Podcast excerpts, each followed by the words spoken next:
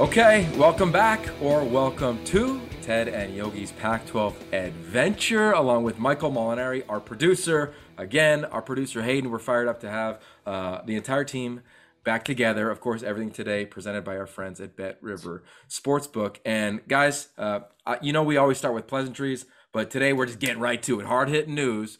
Uh, it just came across the Twitter feed. Utah Utes, their starting quarterback, the guy who threw for a boatload of yards and won a bunch of games at Baylor, Charlie Brewer, has left the program as they begin conference play. Ted, the floor is yours. Your thoughts?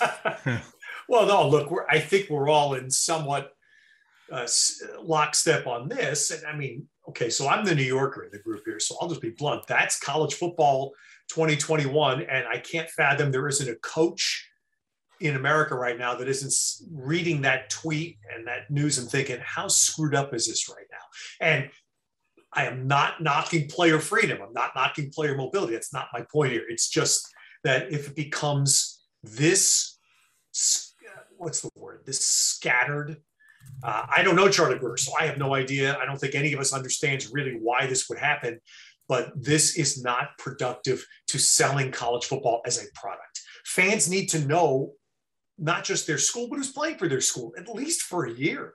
But if somebody comes in and says, after two, three games, I'm gone, and it isn't just a freshman who may not be happy with his choice of school, but it's someone who comes in with cred, right? Like Charlie Brewer did. That's just that's just not good. It's just not good for the sport.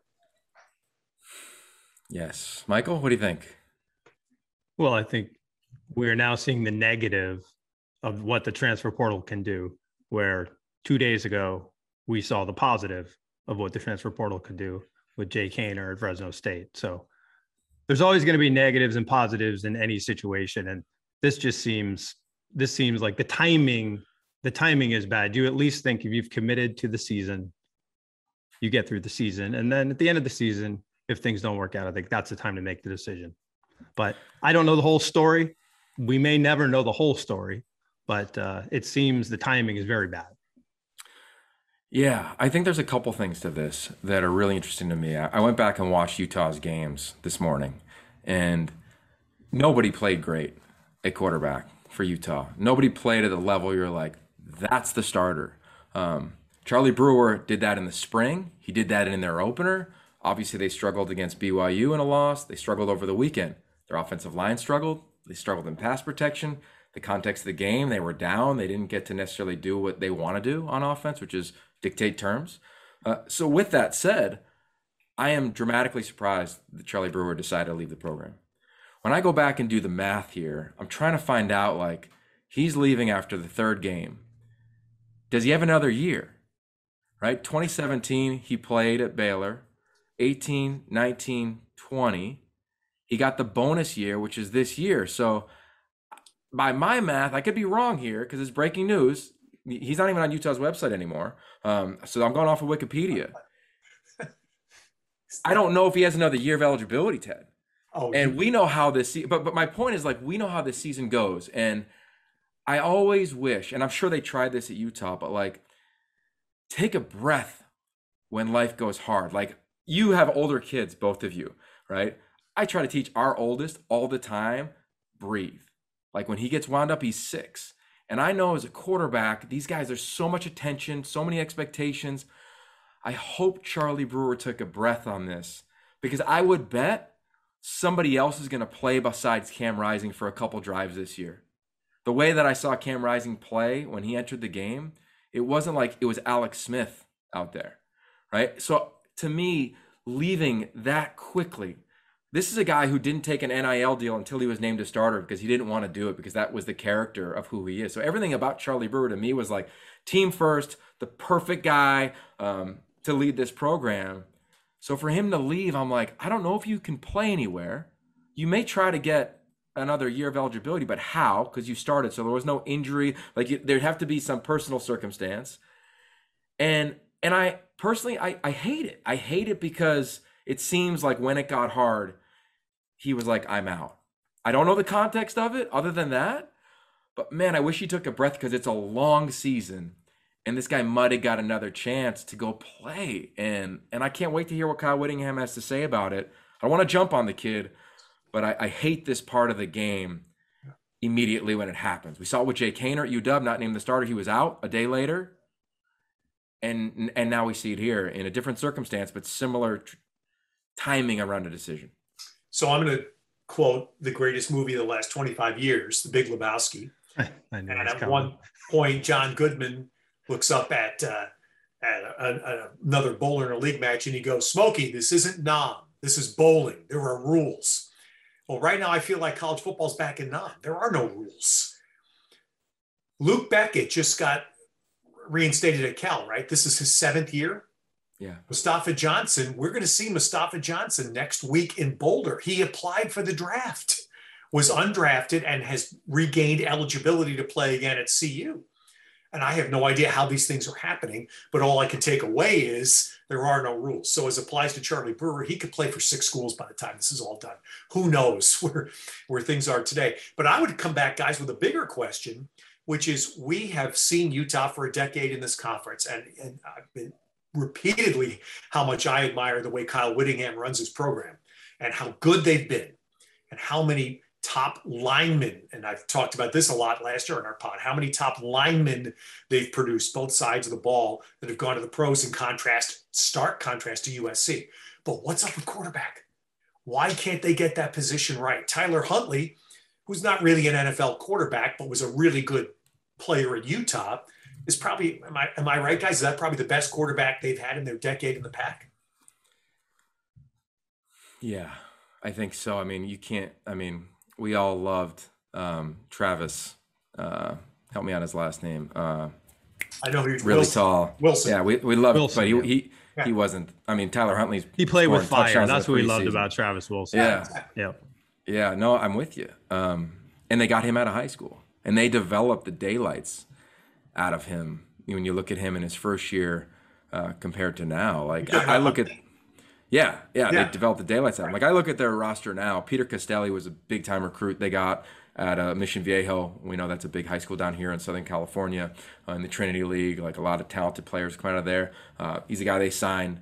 They've obviously gone to the portal many times, where you can go back to uh, transfer from Washington um, back in the day. Um, he played at Washington, ended up starting at Utah prior to Huntley. Um, you go to Ja'Quinden Jackson. He transferred in from Texas. They just got him. Of course, Cam Rising had transfers from Texas. So I don't know. I mean, they, they signed Jack Tuttle was one of the top quarterbacks in the country a couple years ago, and he ended up leaving. So there's something.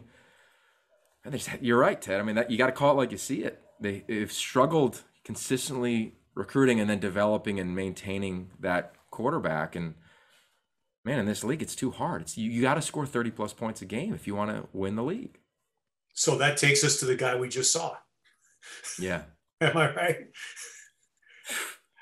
we we were all part of this astounding. I mean, it was. I tried to verbalize this as best I could late in the night Saturday, but that's ultimately the kind of game we saw Saturday. That's why you love college football, because that was just an extraordinary performance. Um, there was a guy who was a Pac-12 player who found a home that we scratched our heads about along the same vein, right? guys that we were talking about when Jake Haener decided to go to someplace else. He goes to Fresno State, and I, I you know, who knows if he'll ever have a, a game like that again? None of us knows. But if that one will be remembered forever by anybody that was there and anybody who was part of it. It was why we love college football. Yeah, that was awesome. Uh, we had a chance to connect with him yesterday, and he's like, "Man, I went back and watched that game, and what a moment. Like what a memory. And he goes i talked to you guys on the phone and i said my dream was to go to the rose bowl and play well and i threw for almost 500 yards. Like and the way that he did it obviously banged up. He's still banged up and now he's got a ranked team that he's leading who is to have a real chance to make a lot of noise. He's going to be that name the heisman name of the non-power five teams right now he is that name and he should be and for me in a young season best individual performance we've seen by far in 2021. I'd argue since I saw Vince Young, which was a brutal memory, best individual quarterback performance I've seen um, in a really long time. And oh, by the way, he can deal. It wasn't like he just put the team on his back and had a miraculous night. This guy, Ted, how many times in the commercial break were we like, he can spin it. Wow, the ball's getting there. He even said, I couldn't believe they were giving me that little window to fit the ball in on the final drive. He goes, and I fit it in every time in front of the corner safety. I said this, and, and Michael, tell me because you're, you're sitting down watching this in the truck. On the last drive, he threw a pass to Cropper over the middle, and I floored. And again, having had the great opportunity to be around NFL coaches and quarterbacks, and I've heard them talk about this, and I've seen them put, including Chip, put tape up on and show me things. And it reminded me of the Sam Darnold throw in the Rose Bowl game. He made mm. one, Sam Darnold made one throw in the Rose Bowl game to the end zone that was just like this Haener throw. Haener's throw was in the middle of the field, but it was the same thing. That's the moment you go, holy God, this guy can play. I mean, this that's the real deal. It was, a very small window. And I think all of us paused a second to say, that's a touchdown. Like you didn't, you just like, how could it possibly have gotten in there? And you're looking for the refs, and the refs put the hands up. You got, he, wow, that's, I remember that throw. I'll tell you, two people who Chip Kelly watching the press conference, the post game press conference, said best performance I've seen out of a quarterback in my time in college football. That's pretty high praise. Maybe even bigger. Don MacLean, the UCLA basketball great who watched the game, said that's the toughest performance I've ever seen out of a player. Hmm. That's Don MacLean and Chip Kelly with some praise. Uh, Jake Haener, you did well. And I knew on Monday when we talked to him, he wasn't going in the Rose Bowl with a chip on his shoulder. He was going in the Rose Bowl with a boulder on his shoulder, as Mr. Springsteen would say. And he was not blinded by the light. I just channeled Bill Walton there. Oh. and, and, and look, props to Chip Kelly because as painful as that loss was, what did Chip Kelly do at game end? He went right to Jake Haener to tell him that face to face. So I and I give Chip Kelly a lot of credit through the pain of the moment. You know, different pain than Jake Haener was feeling, but that, that Chip went did that was classy. Yeah. The narrative yeah. is UCLA lost that game to a lesser opponent. The reality is Jake Haener willed Fresno State to win that game. That's what it was. Yeah, you uh, nailed that. And as I heard what Chip said, you're reminded that he coached Marcus Mariota. Yeah. Like just a heads up there, right? So for all the 900 plus fellow Heisman voters, Ted, that are out there, listen in like Jake Haener and what Chip Kelly said about him. Track this guy. That's all we're saying.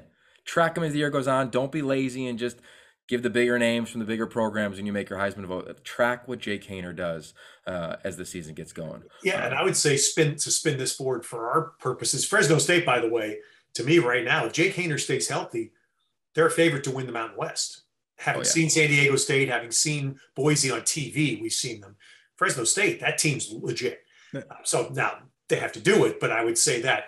Now to spin it forward for UCLA, um, what you know, it's easy to it's easy to get crushed by this and to destroy the narrative that was built by the LSU win. Say UCLA had the lead. Despite quite bluntly being outplayed, they were thoroughly outplayed in the first half and probably into the third quarter and still should have won the game.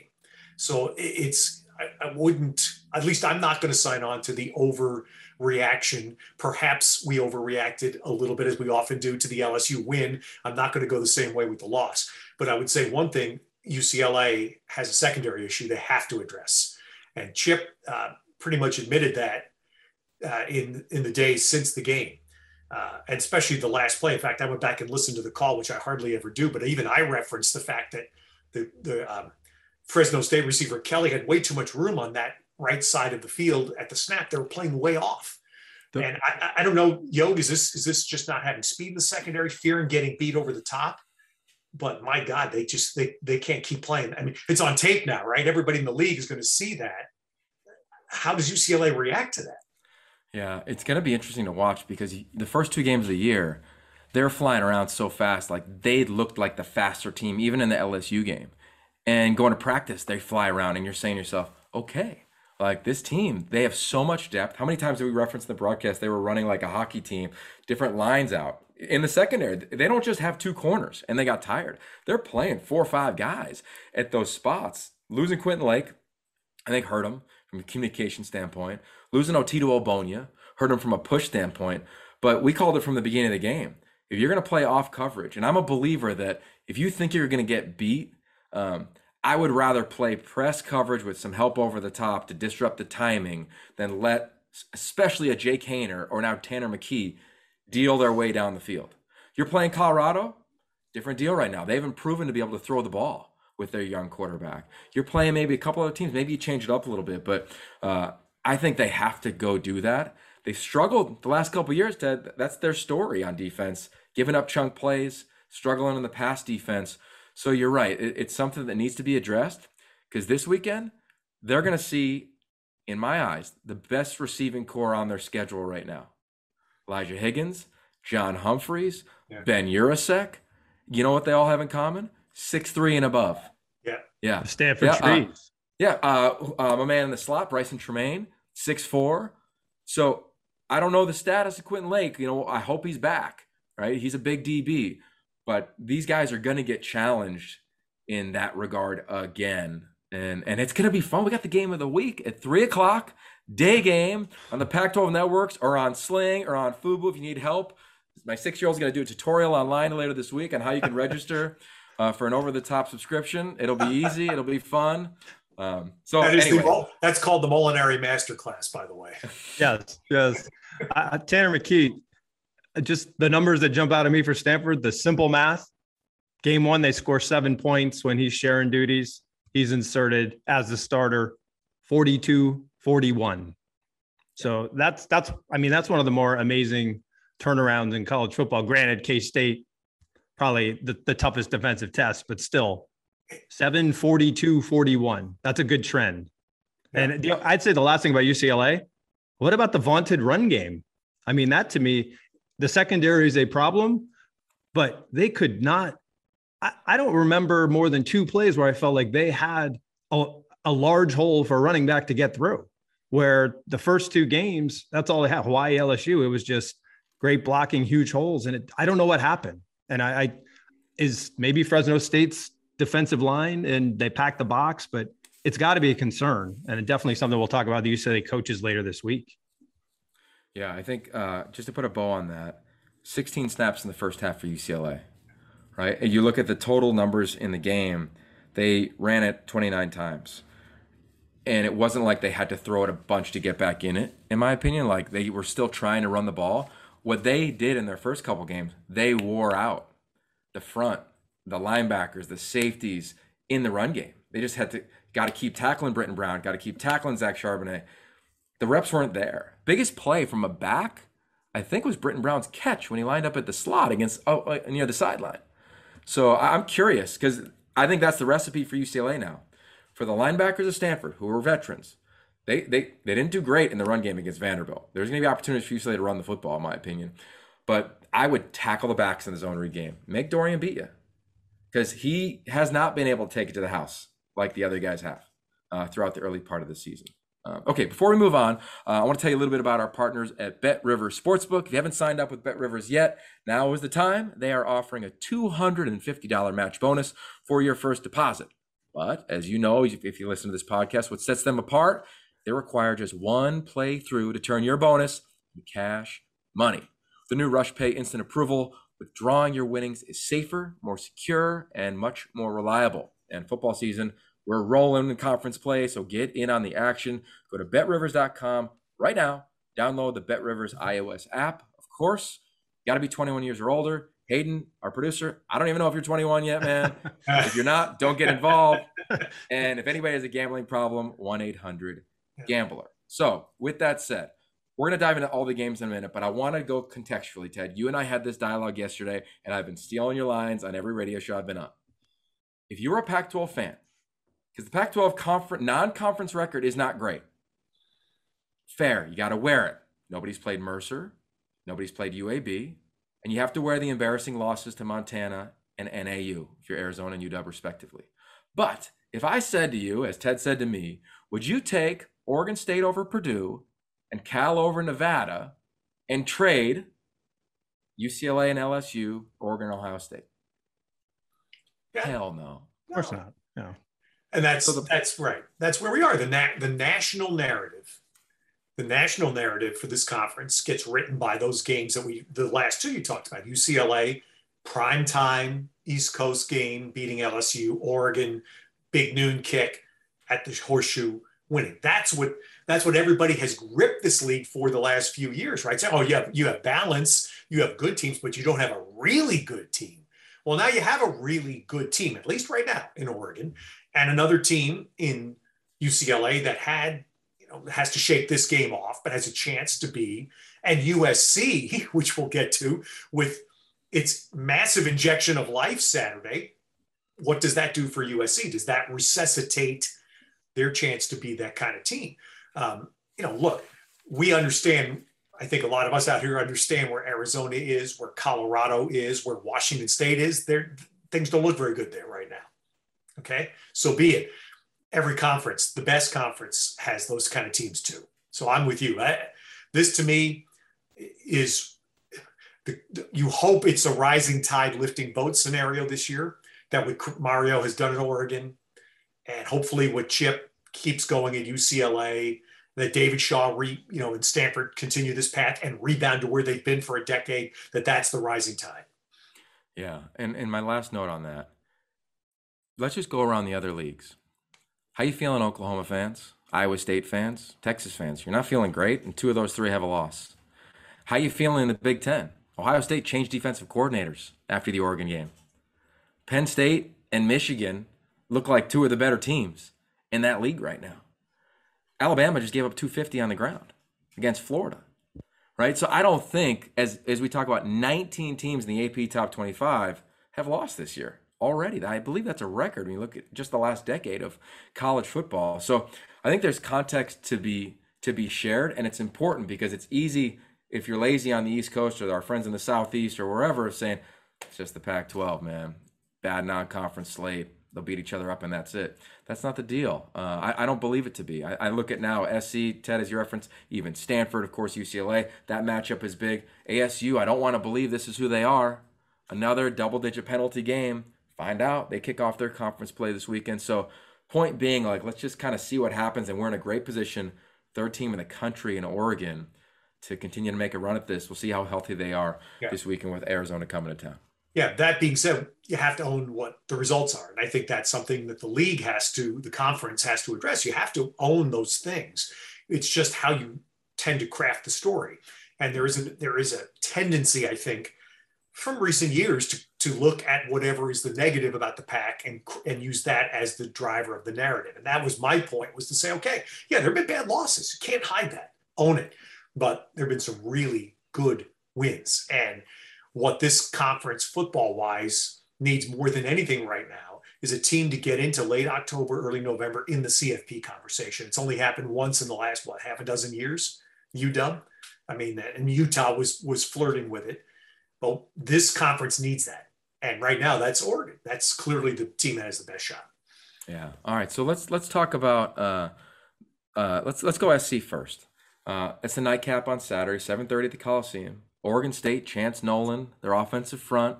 Molinari, you love Chance Nolan. Uh, his story's great. Was guy on the bench, third stringer. Now he's a starter.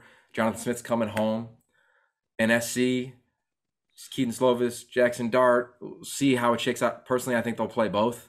I think Dart will have a package. I think Kedon will still be the starter. Um, Michael, what, what do you think about this game and what's going on at SC? I mean, one minute the plane is on its back wheels, the next minute they score 45 points unanswered. Yeah, let's let's not forget they were down 14 nothing to start that game too. You don't you don't get down 14 nothing in the Palouse and often come back. And that was pretty impressive as you know our uh, esteemed director Scott Barkey and SC alum. It's always fun. We were already at the truck getting ready for the Rose Bowl, so it's always fun to watch the machinations of Scott Barkey as USC's playing. Even really awesome when we do a game with SC playing. But uh, I could feel them coming back. I should say with him sitting next to me reacting. So, and and and Dart, it's just you get your chance, you step up, and you deliver. You know that's what that's what you need to do. And it was it was great to see that. I feel like I don't know. I think Oregon State's got. I think SC maybe the coaching change, the quarterback change, maybe their focus might not be completely on the little beavers coming into town. So I think that game might be a little closer than people think. It's a lot of men, a lot of mental edge in this game, as we know. But guys, here's the question. You know, you just brushed on it. Play both quarterbacks. Donte Williams, in his second week as the head coach, has to think about the locker room. What does the locker room want? When you see, as as USC went through when Slovis stepped in a couple of years ago, when you see a kid come in and play like that, and the receivers are involved as they were, I mean, that's just obvious to me. I, I think that was something to do with David Shaw playing uh, two quarterbacks the first week against Kansas State. Was you have one guy that had been there and had been in the program, and it's a locker room question. And then you say, okay, this is the guy that plays, right?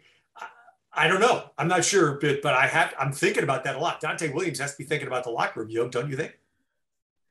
Yeah, I think he's probably thinking about a lot of things, right? Like, and and he should be. What a cool opportunity! This guy grew up three miles from the Coliseum, and he's he's going to try to get this job, right? So he's going to do whatever, as you reference, like really whatever it needs to be done to go win this job. Uh, I think personally, Kedon Slovis to me is the quarterback of this team. He's not just like the perception of this team, the face of this team, but he's been through a lot with this team. To me, Jackson Dart, he came in and obviously looked really good once he settled in. Um, and he looked really good against a defense that's been it's an average defense, right? Like he didn't go do it against Kayvon Thibodeaux in Oregon. Slovis struggled against Kayvon Thibodeaux in Oregon, so it's fair in that regard. But to me, it's not enough of a body of work to say, you know, we got to make a change. So this is a team that was still picked dramatically to win the Pac-12 South. Still has a lot of talent. So I'm going with Slovis and I'm giving Jackson his package. And I think Kedon is mature enough to handle that. Uh, I think the team is mature enough to handle that. And that's then it's based on, yeah, that's the question. And then I think it's based on performance where we go from there. Like, I think Slovis is going to be the starter of this team. Oregon State at Colorado against Utah at home, and they get a buy and go to Notre Dame. Right? I if they keep winning, uh, I don't see a change happening there. This does not feel like our our friend Max Browne, Sam Darnold at all to me. Uh, yeah. it, it doesn't feel like that um, because Kedon's, you know, they, they've been able to, in his time there, still be able to move the ball. He can pass. So it's just not enough of a body of work for me to say, yeah, let's go make a change and, and be the person in the hundredth row screaming for Jackson Dart. And agree. And that's, I'm not advocating it. I'm just throwing it out there that you have to think that way. Now there's another, and I lived through this. I saw this firsthand. There is an age old football maxim. You don't lose your job to injury right? Yeah. You've all lived through yogi. You lived through, I'm sure as a player, you don't lose your job due to injury. I've seen it happen because, because the team believed famously, a guy that became pretty prominent was a better chance to take us to the Super Bowl. And it's not fair, but it's real. And USC is you know, thinking, I mean, they're not, they're not out here playing intercollegiate football. They're trying to win, trying to win a conference, trying to get to a CFP, right? So I'm just I'm just throwing it out there saying I have to believe that's going through Donte Williams' mind, has been going through since Saturday on the flight back. They got back, didn't they, safely, by the way? Yeah. okay. I felt the air quotes there on intercollegiate football, by the way. I, yeah. I felt them all the way mean, down here in LA. I felt those air quotes. Old school stuff. I mean, yeah. I'm just saying, I, I really believe that. And maybe I'm scarred because I lived through it and saw it and it's it's hard. It is hard, and somebody's angry no matter what, and it's not fair. Whichever decision you end up with is not fair, but the reality is, what's the ultimate thing? What's the ultimate mission you're there for? And I I've got to believe Donte Williams and his staff have been talking about that since Saturday night. Yeah, well, I'll say this: from being there in the spring when Jackson got there, I got to know him when he signed at SC. He does things that are really special he can do things that Kedon can't do with his arm and with his legs, like off platform throws, all the cliches, right? He, he does those. I've seen him make plays in practice where I'm like, whoa, that might be the best practice throw I've seen in a long time on this practice field since Sam made the throws that we referenced earlier, uh, the one in the Rose Bowl to Deontay Burnett. But, and this offense doesn't have a ton to it, but man, it's the situational thing of tight games where Slovis, this guy's still, I think, 14 to 2 touchdown interception ratio in the fourth quarter. Like he's still a guy that is a gamer and has proven that. Uh, but it'll, it's going to be a one where we sit back and watch how this one shakes out. Um, and I will say this, the last thing on this, I still haven't seen proof, even when Dart was in Saturday, I haven't seen proof USC can run the ball. when they need yeah. to run it. They try to get out of their own end zone, the one yard line. Two running plays could barely block. Uh, so my point is the body of work I've seen so far, they have to throw the ball to win. Yeah. yeah. Which guy gives them the better chance? Yeah.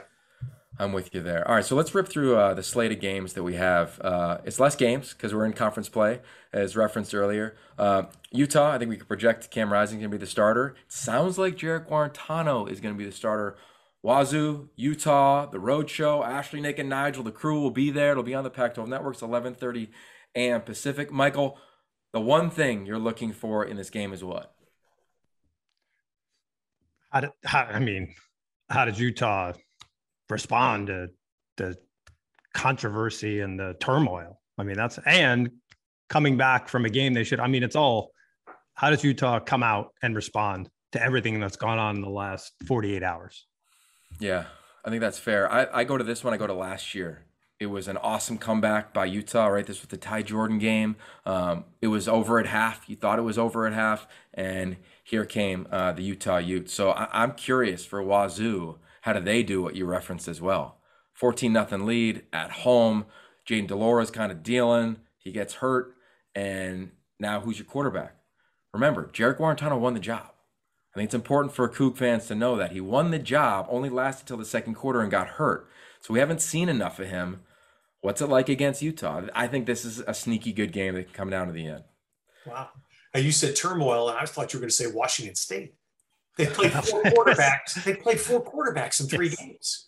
I mean, it's insane. And, and we all, I mean, look, there that the rest of that story about the coach will get played out here in the next few weeks. We don't know where it's going to end up, but it, it, it can't be.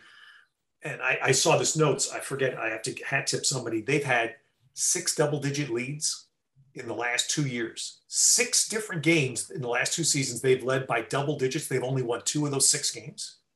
Wow. We'll coin it the turmoil turmoil bowl then yeah. for both teams. Okay. Uh, speaking of turmoil, I do not want to be in the secondary room at Cal. I watched Justin Wilcox's press conference this morning after that game. I've never seen him attack a position the way that he did after the Sac State game. Uh, it was kind of like you know when like your dad like comes at you hard and you you know to like you can't say a word you just wear it you back down uh, he was he was dramatically disappointed in his back end. And he talked about the standard that's been there from cam bynum and company. I believe that head coaches they focus on their position a little bit tighter right? We all know that. Justin is top five coach in the country. Secondary like where he's come from where he played defensively was not okay with what he saw. Uw bounces back and they get some points. They find their offense in a game against uh, Butch Jones and Arkansas State over the weekend. Cal, UW on the Pac-12 networks. Ted, the one thing you're looking forward to in this ball game is what? Garbers keep it going. Yeah. Can Chase Garbers keep it going? That'll give Cal a shot in the north if they can get their keep their offense going. And obviously UW, and we haven't had a chance to see them yet, but uh, you know, was against an overmatched opponent Saturday, but was that kind of re- the, the release valve, the tension valve opened up and let all the steam out. Now can they play? Because they have to. They, they you know, UW has to show show something, especially offensively. I think for their for themselves and for their fan base as we enter conference play. Yeah, and they're going up against a defense that has always given everybody troubles. Last time Cal was in Seattle, I believe, was around two thirty in the morning and Chase Garbers hit a couple throws and they won really late. So uh, there's some. I'm sure they're going to be throwing back some of those highlights. Uh, whoever's producing that game on the Pac-12 networks at 6 Yogi, that made me think. I want to make Ted smile. In two weeks, USC at Colorado, 1201 local kick. That's awesome. Brunch with yeah. Molinari. That's yep. great. Yep.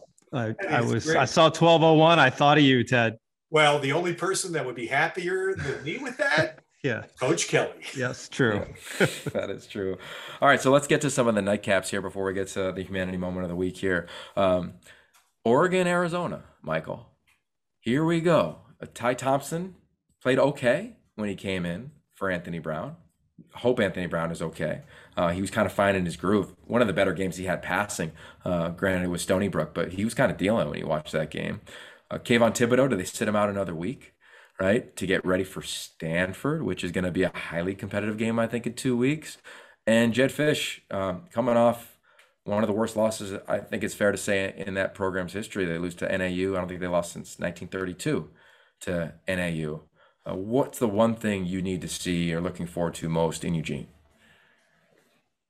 If, can Mario Cristobal get Oregon to come out with focus for this game? And I think I think it's a tremendous challenge for him to do so, looking at the way Arizona's performed, looking at the way Oregon came out against Stony Brook. And I have a feeling he'll probably use the first quarter tape against Stony Brook to uh, procure that uh, motivation. Biggest thing is Thibodeaux going to be healthy for Stanford in two weeks. Yeah, yeah. Thibodeaux sits. In my opinion, Thibodeaux yes, sits. This but there, but the way Stanford is lining up to run the ball again, they Oregon wants to make sure Thibodeaux is ready for that game in two weeks. Yeah, yeah I'm going to co-sign on that. And then Oregon gets a bye, and then they get a run. Cal at home on a Friday, an extra day of rest, play at UCLA, and away they go with their schedule. So uh, it's a critical week in that regard. I'm really excited to see how Jedd's team responds. You know, like we know they're under, you know, that they're overmatched. Uh, they've got quarterback issues. They've played three guys, Ted. I mean, talk about quarterback. I mean, it's killing Jedd, right? For a quarterback guy to not have anybody really having any mastery over it. Uh, it's going to be another challenging night, I think, for them in Eugene. But I want to see how they compete in that regard. Uh, and then uh, we referenced the nightcap a little earlier, but Ted, Arizona State, conference play right? Conference play. They were a dark horse. They were a sexy team. We saw them in camp. We love how you know you, you, call it the uh, the tarmac test or something like that. Air, you, the airport test. The airport test. they there win. They win the airport. They win the airport test. I, am going to say this. I, I, you know, again, it's impossible to not admire Herm Edwards and not like him. Um, and I, we've been on this pod a few weeks, and we've talked about how much impressive, how impressive they look to the eyeball. I could not watch the second half of their game against BYU. I couldn't. I tried to watch it. I watched the first half, and I was thinking if I were a Sun Devil fan, I'd be upset. And thankfully, what, why I admire Herm Edwards, what did he say after the game? It's hard to watch. Yeah. 16 penalties, nine. This is uh, Doug Haller at the Athletic. I'll give him the hat tip. They've had nine false start penalties in their first three games, seven of them at BYU. Seven. There is no excuse for that. I don't care how loud the crowd is. You cannot have seven false start penalties. You're trying to play top level football. So I just, you know, Herm, Ed, Herm Edwards owns it. They have to fix it. Um, and I'll also send out a memo to ESPN. Oh, memo. Uh, here it comes. Michael, roll out the soapbox, please. memo to ESPN. I was howling in the first half I watched. They kept calling the game Pac 12 after dark. The game was at BYU. and I'm friendly with Bob Bowlesby, the commissioner of the Pac 12. I sent him an email. I said, Congratulations. I had no idea you're in the Pac 12 now. the ESPN announcers and the studio guys were kept calling it Pac 12 after dark. Apparently now it just takes one team. That's all it takes. I mean, I couldn't believe this. uh, anyway, but but back to ASU. and and and Yogi, the other thing I would say, watching the first half, Jayden Daniels looked good. That was really an uplifting thing. If I'm an ASU fan, Jayden Daniels, and I looked up his uh, complete 73% in the first three games. He looked good. They just self destruct so much that his excellent play couldn't get them a lead. And their decision making was just absent completely, starting with the opening kickoff. A young dude brings it out of the end zone and fumbles on the opening kick. What did we see Fresno State do Saturday, guys? Every kickoff in that game even kickoffs in the field of play, fair catch. First of all, you start at your 25, you're secure. Secondly, kickoff is by far the most dangerous play in football, by far the most injuries still on kick returns. You take that out, fair catch the ball. And uh, anyway, so that that one that was my first, you know, peptic moment where I said I can't watch this. Yeah, Yogi, the tarmac test. That's uh, USC last weekend and historically. Yeah, yeah copy that. Copy that. The um, okay. Uh, before we get to the humanity moment of the week, uh, I just want to make sure let all of our new listeners know about the Field of Twelve Media. It's a brand new podcast and digital media network covering college football by some really cool people who know it best. They live it every single day, and it's brought to you by Shoot Your Shot Productions, the folks behind the Field of 68. So, the Field of 12 gives you insight into the game we love by the people who have lived it, have played it, have coached it, have covered it. Uh, you go to the Big 12 and BYU, Trevor Knight and Bryce Petty, they got it on lock. Probably not saying Pac 12 after dark too often there. Uh, Joshua Perry, Christian Hackenberg covering the Big 10. How about that whiteout taking down Auburn in the SEC? Max Starks, Clint Stoerner own the SEC. Alabama also has owned, and I think will continue to own the SEC.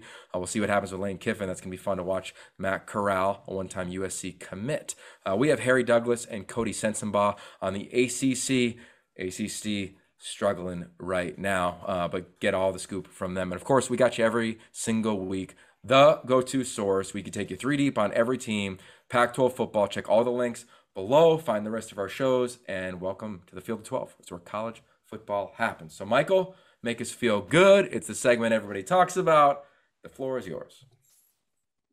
Well, the Emmys were this oh. weekend here in LA.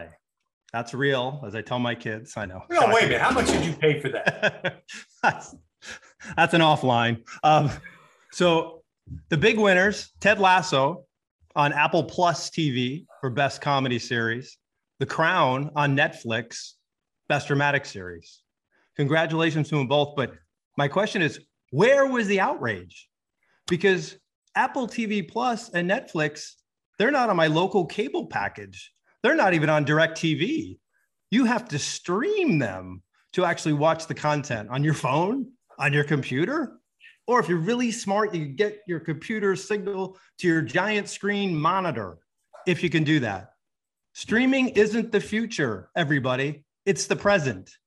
So, Saturday night in the second half of the Rose Bowl, which was one of the most exciting games I've been a part of in 20 plus years of television, we go to the Twitterverse. And because the game is on Pac 12 Network, it was full of whine and uninformed mode as always. No one can see it. What a shame. My cable system doesn't carry it. Why is it not on DirecTV? And not just from the uninformed guys in their mother's basement, but some broadcasters we know, reporters of, of media, and even media critics. Listen, as Yogi will show you later, it takes nine characters to type sling.com. Why not use your keyboard for a little problem solving rather than complaining? An informed media critic, Andrew Marchand from the East Coast, wrote an article this week about ESPN Network. The mothership is going to be streaming within five years. It's time to get on board. So, anyway, the award, my award for Best Dramatic Performance was Saturday night. Jake Haener and the Fresno State Bulldogs. And if you wanted to, you could have watched it on Pac 12 Network. If you didn't, don't blame your cable company. Don't blame the Pac 12 conference. Don't blame Larry Scott or even DirecTV. At this point, the only person you have to blame is yourself. In the true spirit of the Emmys, uh, we have to give a Best Writing Award out for that, don't we? To Kate and Isabella Kate. Molinari. Kate well 790. Done. Well done, ladies.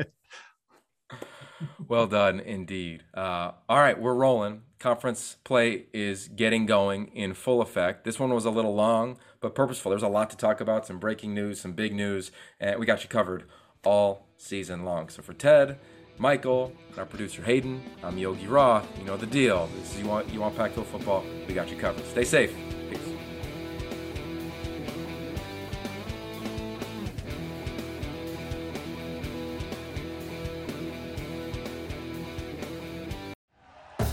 Thank you for listening to Bleav. You can show support to your host by subscribing to the show and giving us a five star rating on your preferred platform. Check us out at Bleav.com and search for B L E A V on YouTube.